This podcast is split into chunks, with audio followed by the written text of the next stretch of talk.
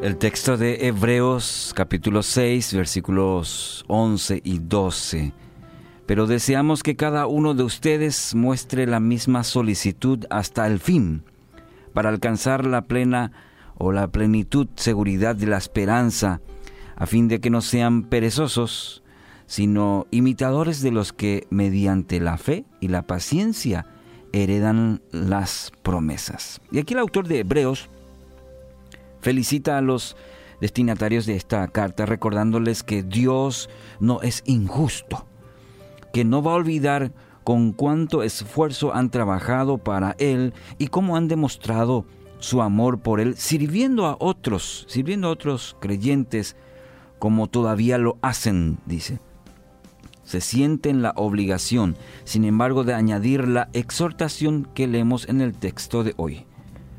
Y aquí posiblemente el autor eh, mismo había experimentado las vicisitudes que padecen aquellos que se entregan al ministerio de amar a otros por medio del servicio. Y, quiero aclarar en tal sentido que el, el, ministerio, cuando mencionamos el ministerio de amar a otros, no nos referimos simplemente a los líderes, o aquellos que dicen tener el, el, don del servicio. No, es un, es un llamado a todo creyente, a todo seguidor de Cristo, a desarrollar el ministerio de amar a otros.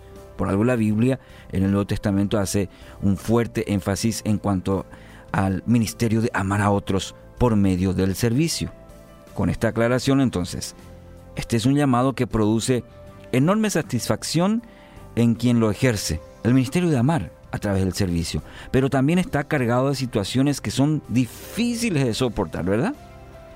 Si miramos el ministerio de Jesús, nos, nos provee muchos ejemplos necesarios para entender los riesgos que encierra amar a otros.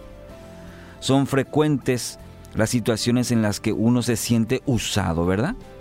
Como aquellos que buscaban al Mesías porque les había dado de comer. Jesús lo experimentó. En otras situaciones el servicio despierta también resentimiento y oposición. El amar a otros, el ministerio de amar a otros, como también sucedió, por ejemplo, con el endemoniado de Gadara. La gente de la zona le rogó que se fuera a Jesús. Está en Marcos capítulo 5 ese episodio. Son muchas las ocasiones en que la gente da por sentado el esfuerzo que uno realiza y ni siquiera se molestan en agradecer el, el servicio recibido. También le ocurrió a Jesús, con ejemplo con los diez leprosos, cuando solamente uno de ellos volvió para darle las gracias. A veces, las personas en quienes hemos realizado nuestra, nuestra mejor inversión nos dejan solos, como ocurrió con Jesús en Getsemaní. También en ese ministerio de amar en el servicio a otros, Jesús experimentó eso. Mientras él agonizaba, sus tres amigos dormían. Mateo capítulo 26. En otras situaciones servimos a pesar del encarnado egoísmo de aquellos a quienes amamos, tal como sucedió la última cena.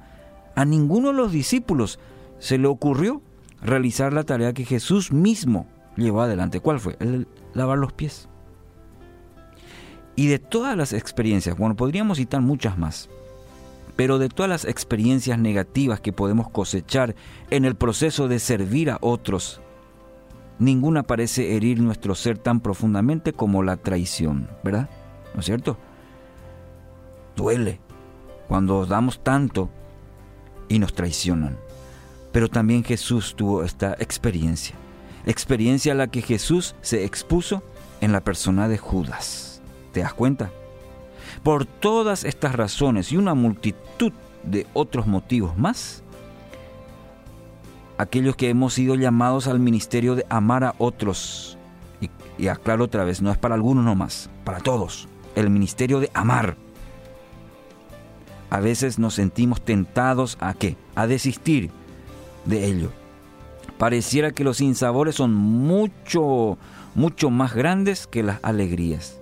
¿Cuántas veces nos sentimos así? Pero aquí el autor de Hebreos, consciente esta tentación de tirar la toalla, como se dice, animó al pueblo de Dios a demostrar el mismo entusiasmo y celo hasta el final. La razón es clara. Quien logra sobreponerse a estas angustias ha comenzado a amar como quien, como Dios ama. Porque Dios nos amó tanto, sacrificial, sin egoísmo, entregó todo y nos invita a seguir el mismo camino.